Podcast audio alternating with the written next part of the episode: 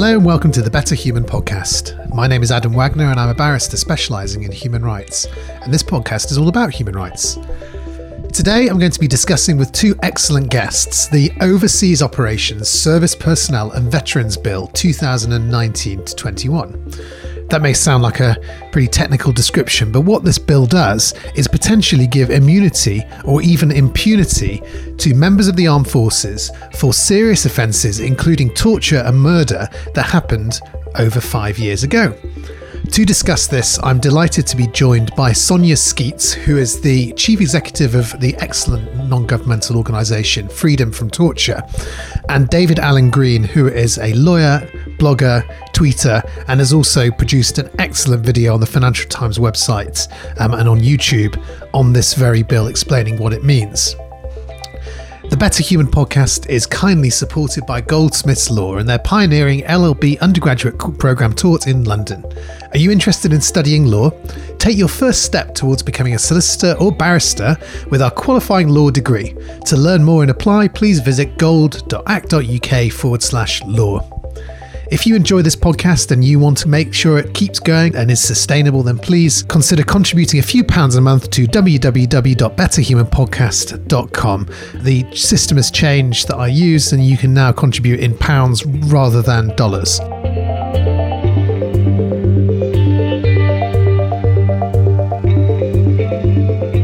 So thank you very much for joining me, Sonia and David. Um, we, I, I, thought we'd start with a little explanation of what this what is actually going on. What is the bill that we are worried about, and what does it do? David, do you want to start?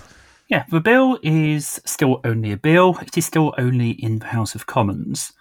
Uh, so the law has not changed yet. Uh, but if the bill becomes law in its current form, one significant effect would be to make it far more difficult to prosecute certain offences against serving or past service personnel. In particular, it would make it far more difficult to prosecute for war crimes such as torture. We have to be careful what the bill doesn't do.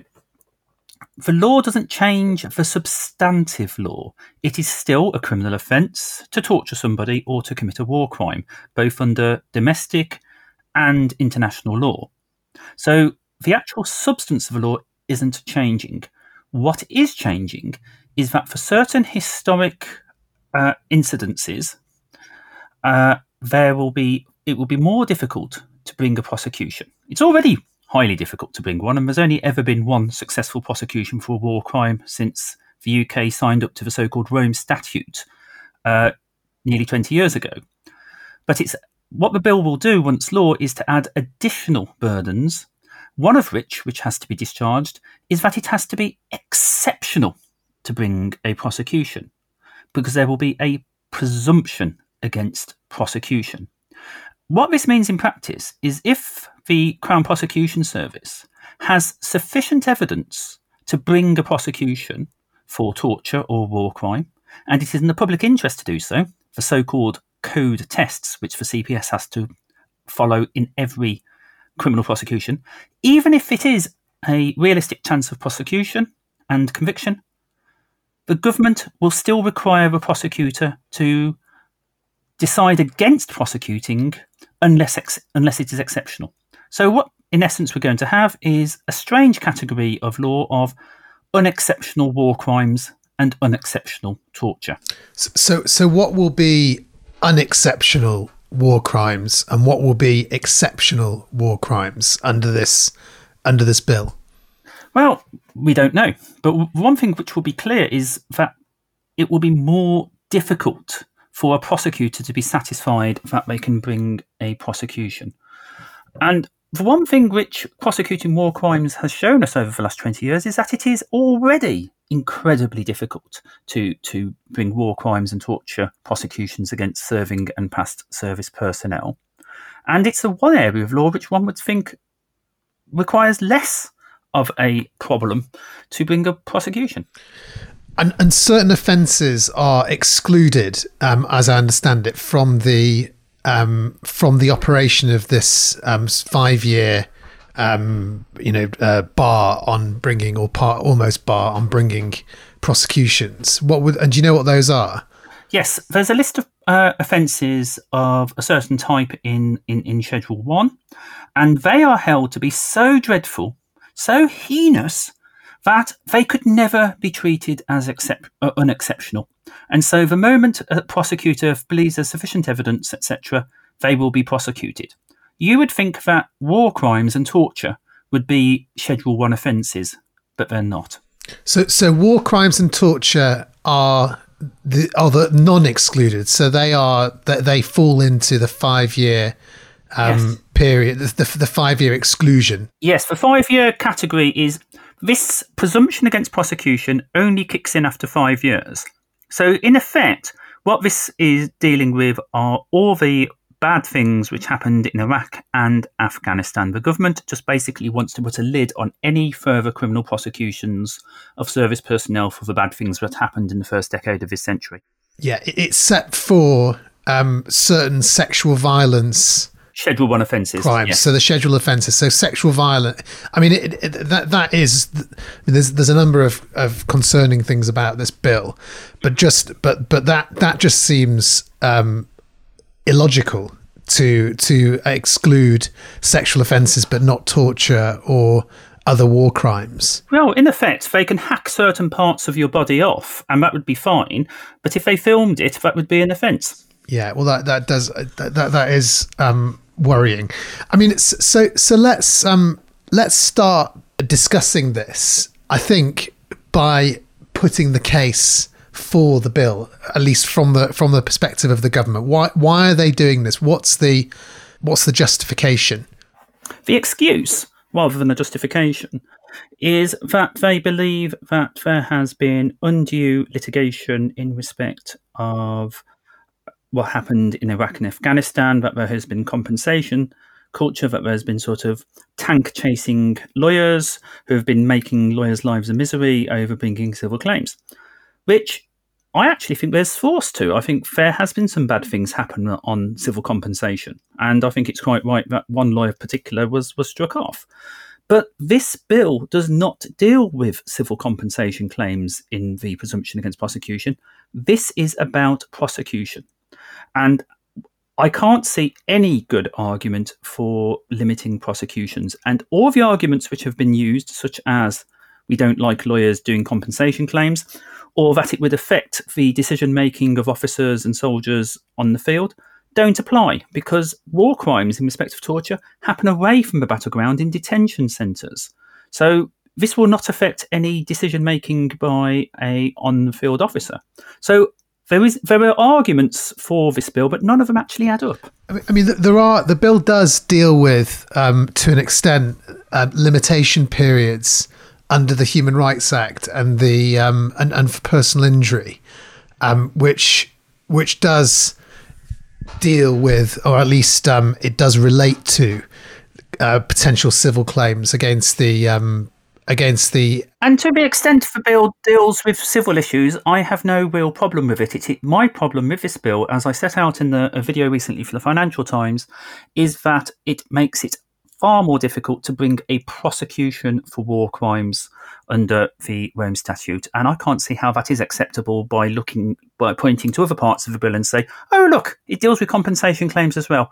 That's irrelevant. But making it more difficult to prosecute for war crimes can only be described as absolutely wrong. Uh, yes, uh, and Sonia, I'm going to bring you in just just in a moment. I just want to clarify before I do that the in terms of the compensation claims, what the bill does is it when we lawyers talk about limitation periods we mean the time within which from the, usually from the date of the event you are concerned by you can bring a claim in a, in court for compensation and other remedies so what they say about personal injury claims is that if you're going to go beyond 3 years um, the there will be some additional factors the court must have regard to um, in in deciding whether to do that. Usually, so that the usual rule is three years, but you can extend that, and that's the same for the um, for the Human Rights Act. But, but the complaint I'm making about this bill, Adam, is not to do with those provisions, and I'm, I'm worried that listeners will get confused thinking about human rights compensation claims.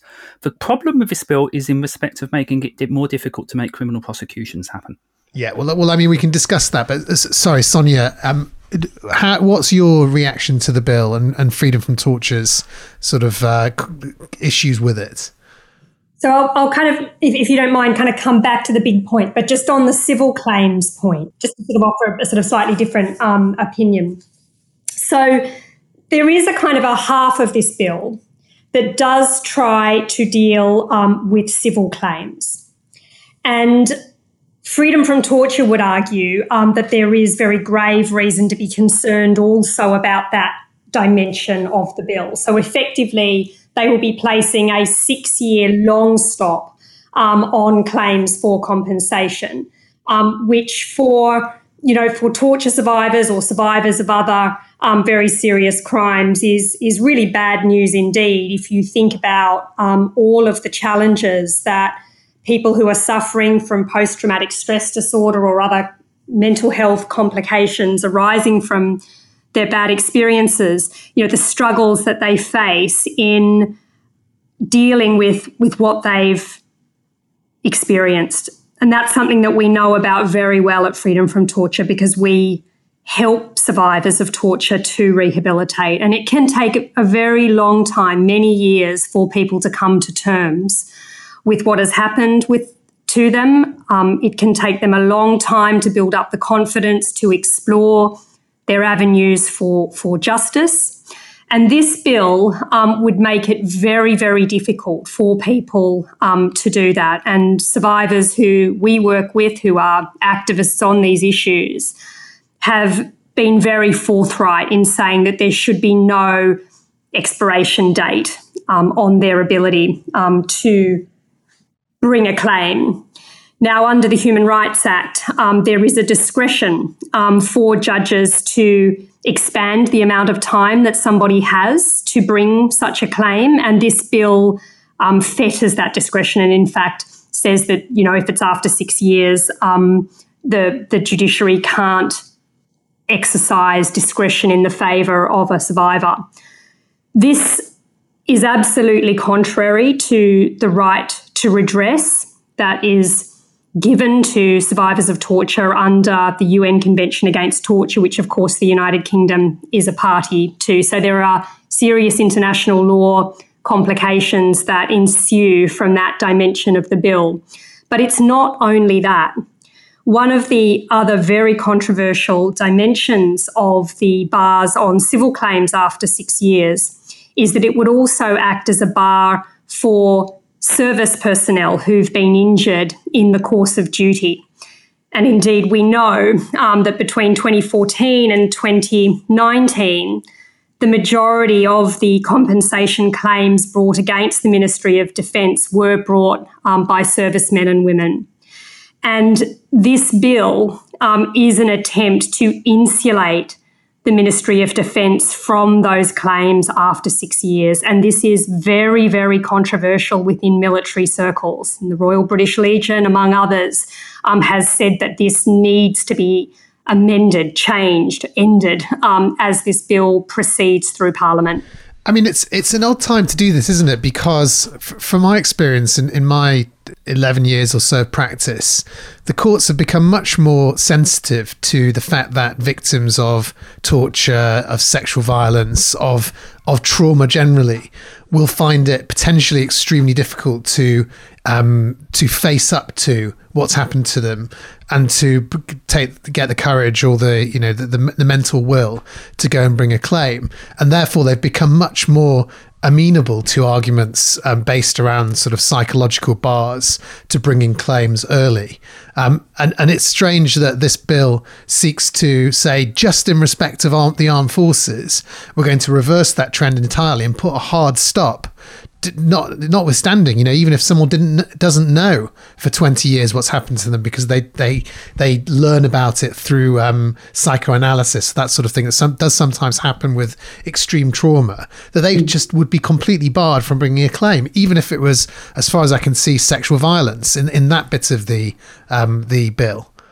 And that, I think you just touch on something that is so politically interesting and, and troubling about this bill this exemption from the uh, the um, presumption against prosecutions for sexual offences. And everybody who's been looking closely at this bill is raising eyebrows um, at this very bizarre carve out just for the sexual offences. And it's very, very obvious that there was wrangling inside government on this, and that Foreign Office, which has been championing the Preventing Sexual Violence and Conflict initiative, said that it could not allow a bill that so clearly cut against everything that they are trying to achieve via that that initiative. Not only justice, but also the ending of and the tackling of stigma that survivors of sexual violence in conflict carry with them. So there is this kind of real perversity um, in the bill um, that David pointed out, this carve out for sexual offences only. And it just, it just sort of, you know, as you say, shines a light on how contrary this legislation is when you set it against all of these other progressive advances um, in our in our legal systems designed to make them more victim and survivor friendly. And it's a deliberate decision to carve out war crimes and torture in the consultation exercise for this bill. Uh, it was suggested that war crimes, like the other offences which have just been discussed, should be within Schedule 1 of, of, of the bill so that they would be prosecuted as normal if there was sufficient evidence, etc. So the government at some point took the deliberate decision to to change that and to actually have it so war crimes and torture were uh, not part of Schedule One.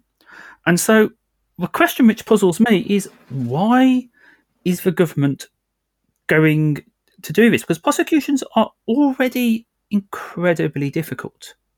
And this just makes it something really difficult, even more difficult what I'm trying to understand and what I'm finding difficult to understand is why the government is actually pushing for this now. And the only explanation I have is that uh, there is a minister in the Ministry of Defence, uh, Mercer, who has a bit of a hobby horse about this, and he has been able to get this legislation as part of the government's legislative programme. But other than that, there doesn't seem to be any actual need for this legislation at the moment, and it is quite puzzling that the government is putting so much effort into bringing it. Well, I think I think that you're probably right about Johnny Mercer being the at the centre of um, of pushing this legislation, and he has been for years. And and I think I mean it's worth discussing now. I think the the reason why this this legislation has managed to get from a, a, a I hope I'm not saying this disparagingly, but hobby horse or at least a a passion um, of an individual MP to a government policy, and I think the answer to that is whilst there may be the actual legislation itself may not address this, there is significant sympathy with um, the armed forces and with members of the armed forces, many of whom, and, and Johnny Mercer, of, of, course, himself served, um, and and many of his good friends were, you know, in the in the age category that that were subject to these claims from Iraq and Afghanistan. Um, th- there is some sympathy for the fact that they that a number of um, many um, members of the armed forces have had to go through multiple investigations over the years um, since 2003 to I guess uh, 2011 or so um, of um, that went nowhere in effect or, or, they were they, they they did they weren't found um, to have been um, they weren't they weren't made good. The allegations. Now, that's not to say that all allegations that, that, that, relates to all allegations, but there certainly has been a lot of investigations. And I don't think the legal profession have uh, acquitted themselves very well with some of these investigations. And I think there is sympathy to be had with uh, the MOD to the extent that a lot of the claims do seem to have been ill founded, and there does seem to have been a misconduct by certain lawyers, uh, and one lawyer in particular, about how these claims were brought. And so, to the extent that there have been abuses of process, uh, I think the government may have a point in actually trying to deal with the civil claims. Perhaps this isn't the best way of dealing with it, but I think the government has a legitimate interest because I think there were wrongs by our profession in how those civil claims were brought at times. But none of that, even at its highest, justifies making it more difficult to bring the prosecutions for war crimes if there is otherwise enough evidence for those prosecutions to be brought. Yeah, and, and and that that gets to the crux of it, doesn't it, Sonia? The, the, the difference between you, there may have been an issue with false allegations, um, and we'll come on. To, I think we need to talk about Baha Mousa as well, David. And I think you've done some excellent work bringing that to light. I'm certainly a big part of my early career. Uh, but before we get to to, to those genuine um, allegations, there have been some false allegations, but that doesn't mean you cancel the opportunity to bring prosecutions about real offences that really really happened. I mean, I, I would agree with that and also make the point, which many military commentators also have been making, that there just hasn't been a problem with unfounded, vexatious prosecutions. As David said earlier, there have been very few prosecutions brought um, historically in Britain for international crimes. What there have been is investigations, and some of them have been very lengthy and have led to to a decision that a prosecution, um, you know, should not be brought, and that has certainly um, led to a lot of ill ease um, inside um, the military. But the problem is with the investigations, and this bill says nothing about investigations. It does not deal with ineffectual, long drawn out, resource intensive, um, flawed investigation. Of course, by implication, if you're making it far more difficult to actually bring a prosecution at the end of the process, you will find it more difficult to justify having an investigation in terms of resources at the start of the process because it doesn't matter if they actually find enough evidence that an offence probably was committed and whatever. They've got to meet this second hurdle. So it's basically poisoning the well. It's not it's not directly saying there should be no investigations, but it's going to make it more difficult to justify them in terms of resources. So, so what a lot of the people um, who, from a military perspective, are, are, looking at this with kind of bemusement um, are saying is that you know this is the wrong solution to a problem that does exist, and what the Ministry of Defence should be doing instead of trying to pass this law is to sort out its investigation apparatus. And that is a point that, you know, is being made by, you know, Professor Michael Clarke from the Royal United Services Institute, by General Sir Nick Parker, um, one of the most senior living um, army figures in Britain. You know, they are saying that this, this bill is the wrong solution. And that, you know, what, what should be done is instead is to kind of look really seriously at how to build a more competent investigatory capability. Probably, as General Sir Nick Parker has suggested, independently um, of the MOD, um, but which you know is is strong enough to enjoy the confidence both um, of people within the armed services and also those um, on the outside um, who are you know working um, with with victims, for example. So I mean, that that's the kind of the really interesting thing here that you can see this bill as a monumental exercise in deflection in a way that kind of buys into a narrative that the government is aggressively pushing across a number of fronts at the moment against activist lawyers.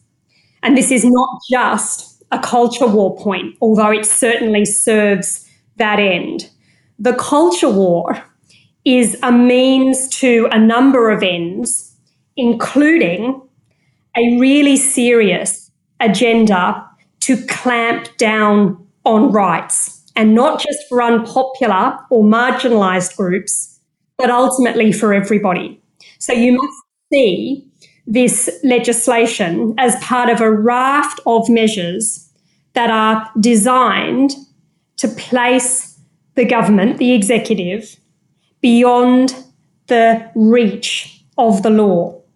So here you have um, a bill that is trying to make it very difficult for survivors um, of torture or other international crimes to pursue civil claims against the government and making it very difficult as well for prosecutions to be brought um, where these crimes are committed abroad more than five years ago. You also have a review underway into judicial review. You have a promise um, or a threat, depending on your perspective, um, of an updating of the Human Rights Act in a way that would roll back rights. And then you have a threat by Dominic Cummings, as soon as Brexit's done, to go after the European Convention on Human Rights. And there are other measures as, as well, but I think it's really important that people look beyond the kind of posturing and all of the political mileage that the government gets from promoting, you know, a policy agenda that is anti-lawyer, anti-liberal, anti-human rights community, um, and look instead at what you know, actually will be achieved in terms of a reconfiguration of the balance of power between the different arms of government. I think there is an agenda, and it is a political agenda and it is a government agenda, and it just happens that they fit together very well. Uh, the political agenda is to find, as you say, Sonia, culture war points buttons to press to own the libs, to cause outrage, and to basically entrench the government's position in terms of, of getting electoral or political support by basically saying outrageous, obnoxious things and getting people like us to go how dreadful it is. That is the political agenda. The government agenda is to, by bill by bill, regulation by regulation, initiative by initiative, just make it more and more difficult to stop the government from doing things. Or to put it another way, trying to make it easier for the government to do things in an unchecked way. So we have this legislation. We have other legislation which effectively takes the so, uh, secret services outside of the remit of the law. We have legislation which will allow the government to legislate in respect of uh, the island of Ireland after the after Brexit without there being any legal challenge. It is an ongoing process, and the politics of it works quite well. But the real thing here is that the government just wants to remove any effective check or balance from it being able to do what it wants. And this is part of a global swing towards more authoritarian styles of government. And it is just so very important that people here in Britain see all of these maneuvers as steps towards that direction. It's so terribly, terribly alarming. And it's it's not a left or right point. You know, it's a point about whether you believe in the principle of a government under law, under domestic law, or and under international law as well. And there are sort of assaults that are being carried out now you know, on, on, on both of those ideas. You know, the international rule of law or the rules based international system, as the Foreign Office likes to call it. Um, and, you know, through the kind of measures that David just described, um, through our domestic legal arrangements as well. So, this is one of the reasons why freedom from torture is so very concerned about this direction of travel in Britain, because we work with survivors of torture who've come from states that are much further along this authoritarian road. And we've seen, you know, that it starts in these small ways and ends up, you know, in a situation where you have an unaccountable executive. Um, and, and from there lies, lies tyranny and some of the most dreadful human rights abuses imaginable.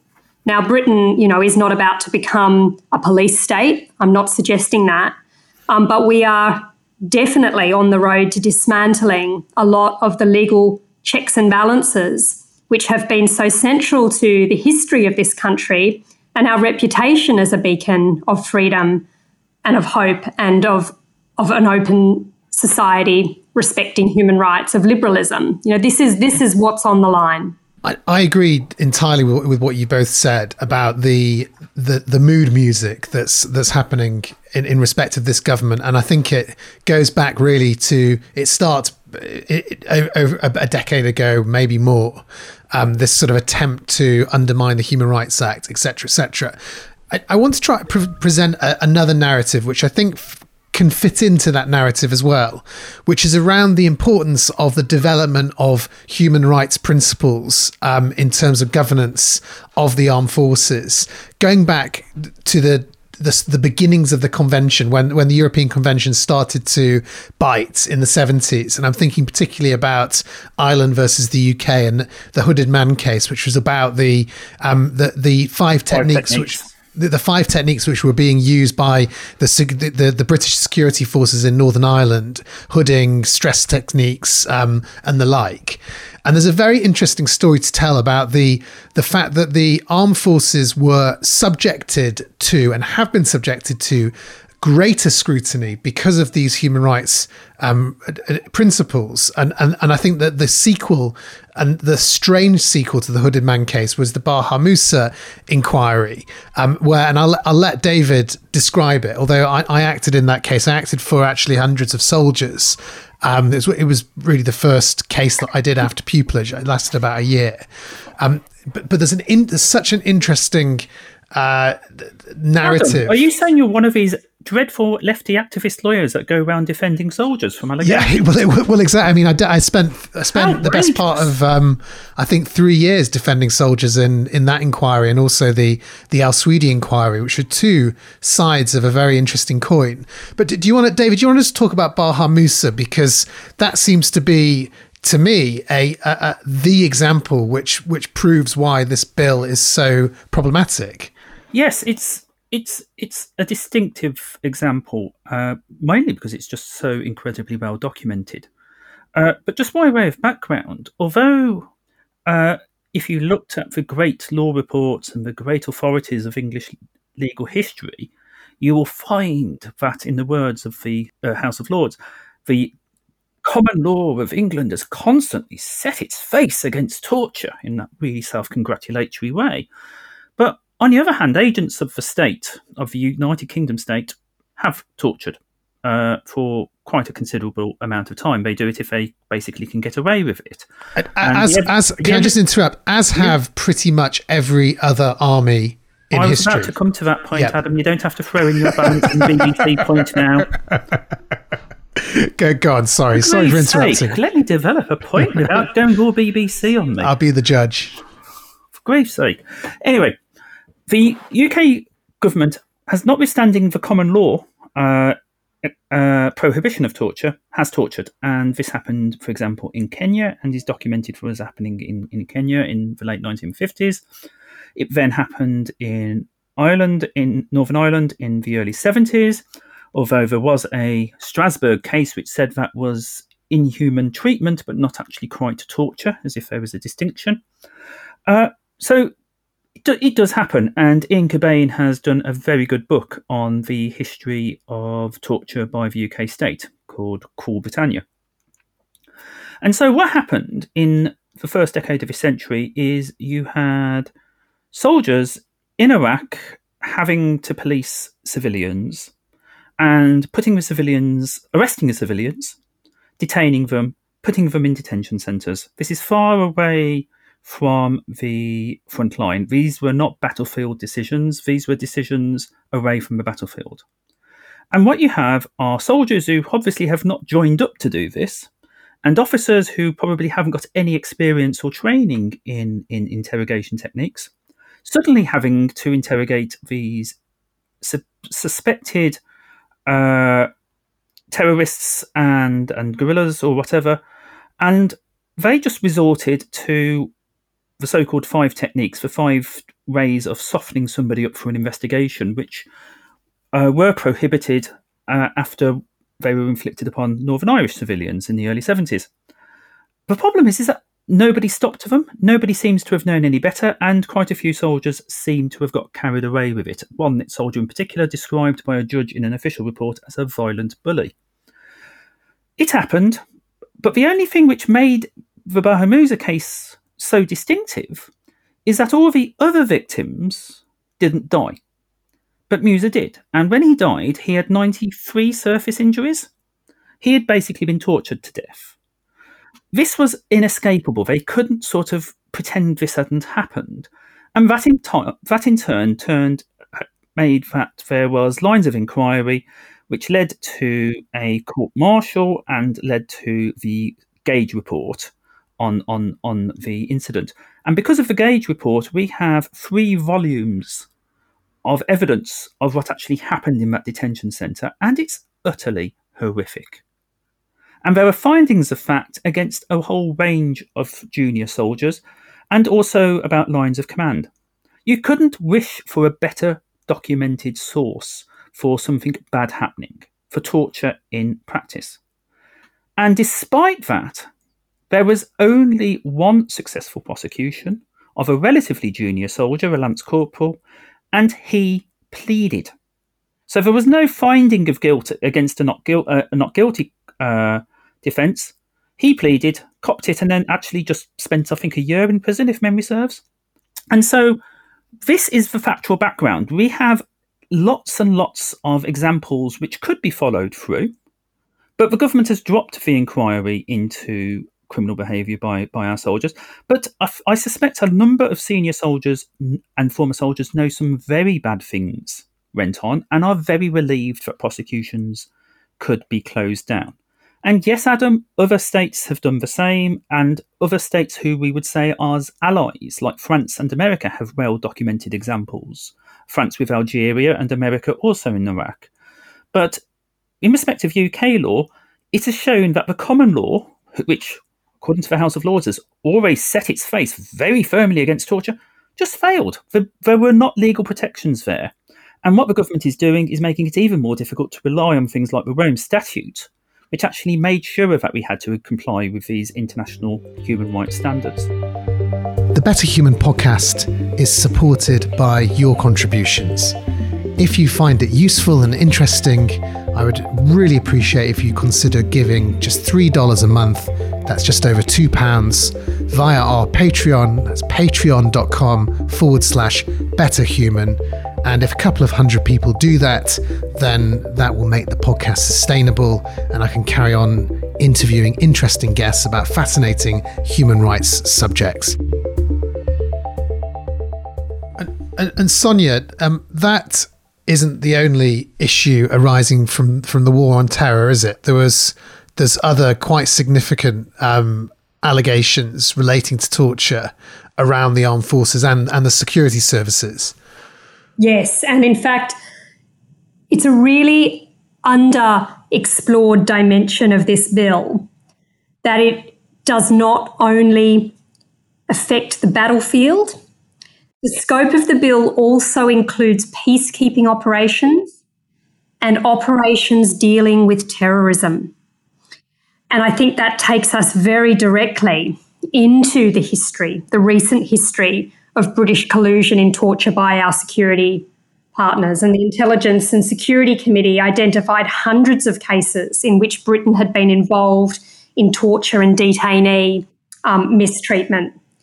And as well, you know, we know um, that the Ministry of Defence has settled literally hundreds of civil claims that have been brought. They weren't, in the end, litigated through to trial because the Ministry of Defence paid out. So I think it's very important that listeners understand that the Baha Mousa case, which is really exceptional for the reasons that David described, is not the only instance um, in, in recent history of, of British involvement in torture and inhuman and degrading treatment. Another telling so, example is the Mau Mau litigation, which took place around 10 years ago. Uh, the government adamantly uh, refused to admit that anything bad had happened in Kenya during the emergency. Uh, the families of Kenyans who had been tortured and the surviving Kenyans who had been tortured litigated. And the government said no and took every sort of technical, legalistic objection to whether the Governor General of, of Kenya was a part of the UK state or not. Until suddenly, the MOD found a whole stash of documents in the archives it thought it didn't have and thought it had got destroyed. And then immediately, the government then uh, settled for substantial amounts for all the Kenyan survivors. And so it isn't just Iraq, it isn't just Northern Ireland. It was something the government did again and again, but thought it could never, thought it would always get away with. And what we're seeing now is an incredible attempt to meddle with the legal framework for delivering accountability for involvement in torture and other human rights abuses. I mean, this is a, a kind of step that goes even further um, than Donald Trump and you know, in his efforts to pardon convicted war criminals and the like. I mean, what we have here is a British government actually trailblazing an attempt to block accountability via this presumption against prosecution and the other barriers to prosecution contained in the bill and these long stops on civil claims. And one of the points that the Survivors Speak Out network from Freedom from Torture repeatedly makes, including when they're talking to members of parliament and others about the dangers of this bill, is that this is a really dangerous template, a really dangerous example for other states, including less liberal states, to, to follow in efforts to shut down justice for very serious human rights abuses. And it's quite sneaky in its way. It isn't actually doing a frontal attack on the substantive law under the Rome Statute. It isn't saying, oh, we want to uh, not actually no, any longer follow international law.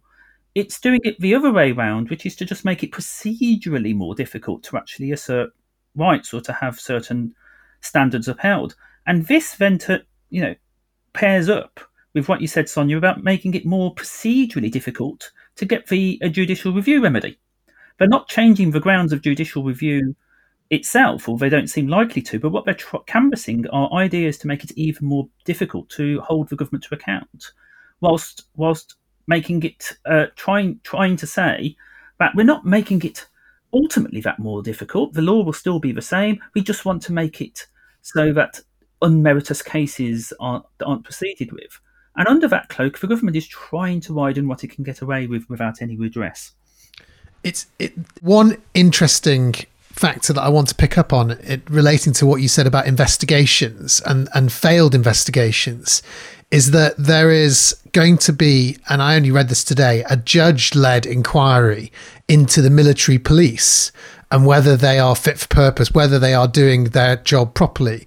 And one thing that certainly came through in both the Baha Mousa and Al Sweady inquiries was that the military police investigations were not up to scratch. And that's, you know, the reason the Al Sweady inquiry got off the ground at all is because the MOD um, failed in its disclosure exercise in a judicial review um, claim. And, and, and the court literally threw its hand up and hands up and said, well, we're just going to have to to be a judge-led inquiry because we can't trust that you're mark that you're marking your own homework properly. So I, I just want to pick up on that point that th- th- this is interesting that there could be a different narrative here that if the problem isn't the lawyers perhaps it's actually the fact that the investigations are just shoddy in the first place Yes, uh, spell out what happened with Al Sweady because the facts are quite different from Baha Mousa, aren't they? Yeah, well, so, so, so, should we do this first and then I'll come yeah. to Al Sweady? Um, do you want to just talk about the the failure of investigations, Sonia? Do you want to do you want to go into that? Yeah, just to say that the timing of this announcement of a judge-led inquiry is really curious, and it's really obvious that this is um, an attempt by the government to tackle the criticisms that this bill is the wrong solution to the right problem. And that's the criticisms coming, you know, from friendly military circles, you know, who otherwise are, you know, very united behind the government's analysis that there is a need for measures to um, protect troops from long drawn out investigations that lead nowhere. So, you know, this is one of the criticisms being directed at the government um, in, as the bill passes through Parliament, and they've decided to deal with it by setting up a judge-led inquiry. Now, the Labor opposition has rubbished the idea and said there has been, you know, review after review with hundreds of recommendations about how to sort out the investigations, um, which remain unimplemented. But it's obviously a manoeuvre to try and keep this bill on track. Mm-hmm. It does seem very curious that this is the moment they announce that uh, part of the problem will be solved by a judicial inquiry. Uh, and you know, there's a certain sense of nostalgia of the old days where judge-led inquiries were there to solve all sorts of problems, which sort of went away out of fashion with Leveson. Uh, what I would say about the investigations is, yes, of course, investigations should be better, but then they do need to be genuinely independent uh, of of those being investigated. And part of the problem with uh, the various judicial inquiries is that they have had to sort of recreate the documentary record and and recreate the actual factual matrix at such a long time afterwards, uh, and often indirectly, relying on other people to provide the documents. What you, we need is somebody closer in time and place to the allegations to be able to go in against the wishes of, of the people being investigated and locate, secure, and and keep uh, the contemporaneous documentary record and, and interview people at the time. Nobody thinks that judicial inquiry after judicial inquiry, like the like the Sweady and, and the Baba ones, are satisfactory ways of actually getting to the bottom of what happened. No, and I, I, I mean the wording of the um, the Sun article um, which announces this inquiry is, I think, really interesting. Um, shoddy internal probes in Iraq and Afghanistan left troops exposed to lawyer led witch hunts because the military acquittals were considered unreliable in civilian court, courts. Is, isn't that an interesting um, framing of the issue? That the real problem is the original internal probes, which left the troops exposed to the lawyers. Which, in other words, means the lawyers had to get involved because the the people who need who needed redress hadn't had redress through the internal probes. Mm-hmm. It's just more evidence that this bill is pointing the blame everywhere but the MOD.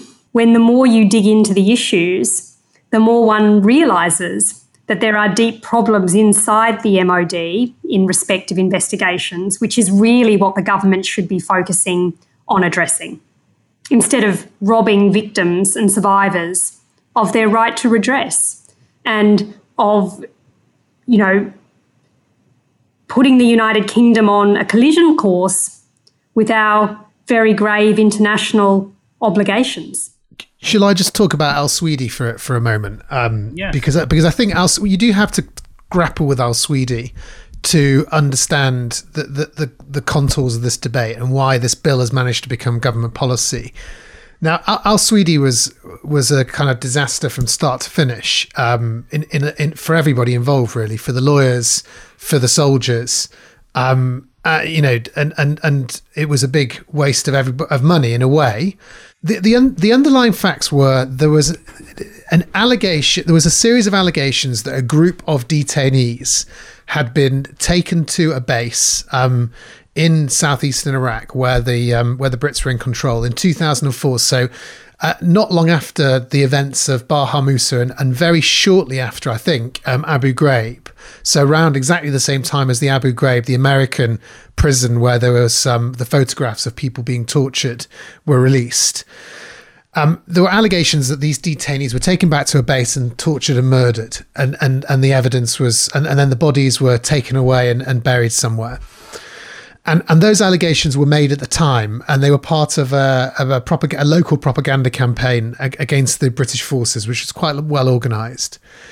And then they they sort of uh, eventually um, got to the British courts, the UK courts, through a judicial review, which was a challenge against the the refusal by the Ministry of Defence to order for there to be a public inquiry into what had happened.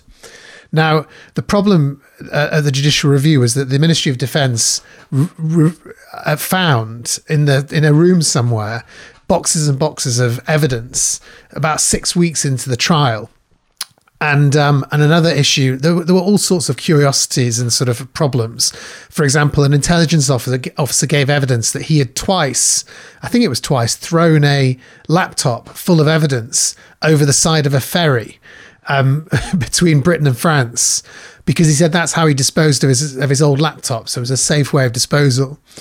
And the court just said in the the court summons the Treasury solicitor at the time. I think it was Paul Jenkins actually, um, who's passed away not that long ago, to um, to give evidence, which was extremely uh, uh, unusual. He was cross-examined by the, the Rabinder Singh, who's now Lord Justice Singh.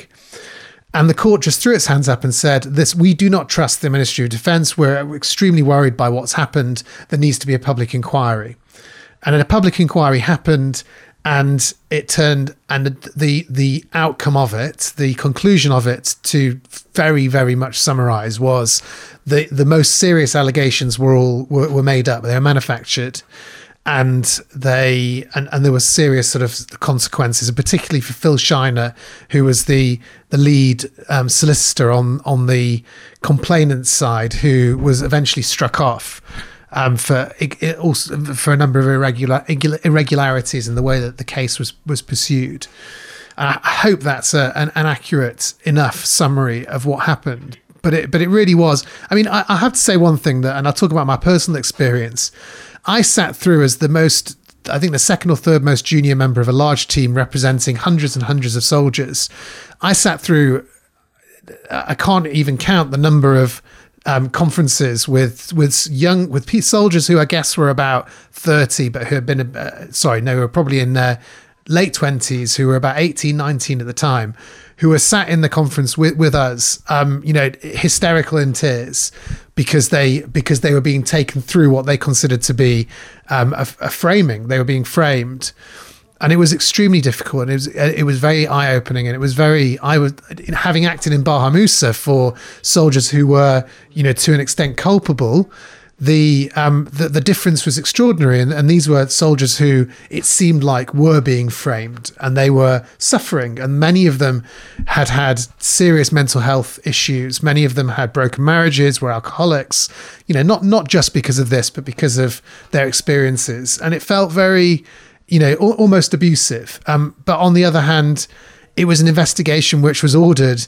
because the Ministry of Defence messed up its own part of the process. So, in terms of the rights and wrongs of it, um, I think you know it was a disaster from start to finish for everyone involved. I'll say that. How what would how would you have done it differently given the seriousness of the allegations? What could have been done differently apart from the MOD dealing with its disclosure document uh, disclosure exercise better? Well, I, I, think I think the answer was probably that the I mean there was something like six investigations already by the time the um, by the time the judicial review happened. That was part of the the atmosphere around these these allegations was that they'd been investigated over and over again, but there were a number of flaws with the previous investigations, and I think that did play a significant role from memory. And I haven't reviewed the the report um, recently, but from memory, that was one of the big problems was that because there wasn't a, a reliable investigation, which could be said, look, this has been looked at properly and there's no we've that's discharged the investigative obligations of the state under the human rights act. Um, the you know there's nothing else to say. I think that was one of the problems and and, and the other problem was that there was um, you know the mod did mess it up. Um, but but on the other hand you know sometimes you do have false allegations and that in a way is what courts are there for is to is to decide what the truth is um, and sometimes the truth goes the way of one's one side, and sometimes, like in Baha Mousa, uh, side's the wrong word, but one one group, and, and sometimes it goes the other. But I I, I think it's imp- there is the risk of being naive. There is the risk of being gullible here. Yes, people make false allegations. Yes, lawyers can act in an improper and improper, unprofessional way and uh, act in a way which throws the dignity of justice into question. This all is true, but none of the problems identified go to actually making it more difficult to prosecute for war crimes when there is otherwise sufficient evidence to justify bringing a prosecution. Yeah, they were never charged. They, not, none, none of the soldiers involved were ever far, charged with an offence. It was far uh, shall we choose that awful word, more upstream. It was it was the changes to the legislation being proposed. Uh, sorry, let me start again. The legislation being proposed does not directly deal with any of the grievances which quite legitimately can be expressed about the Al Sweady uh, inquiry proceeded. None, nothing about Al Sweady, nothing about anything else goes to actually making it right to make prosecutions more difficult for war crimes. I I agree with that really strongly, and and just would like to add that it is so intriguing seeing some of the veterans who have been dragged through these really difficult processes leading to no prosecutions coming so strongly behind this bill.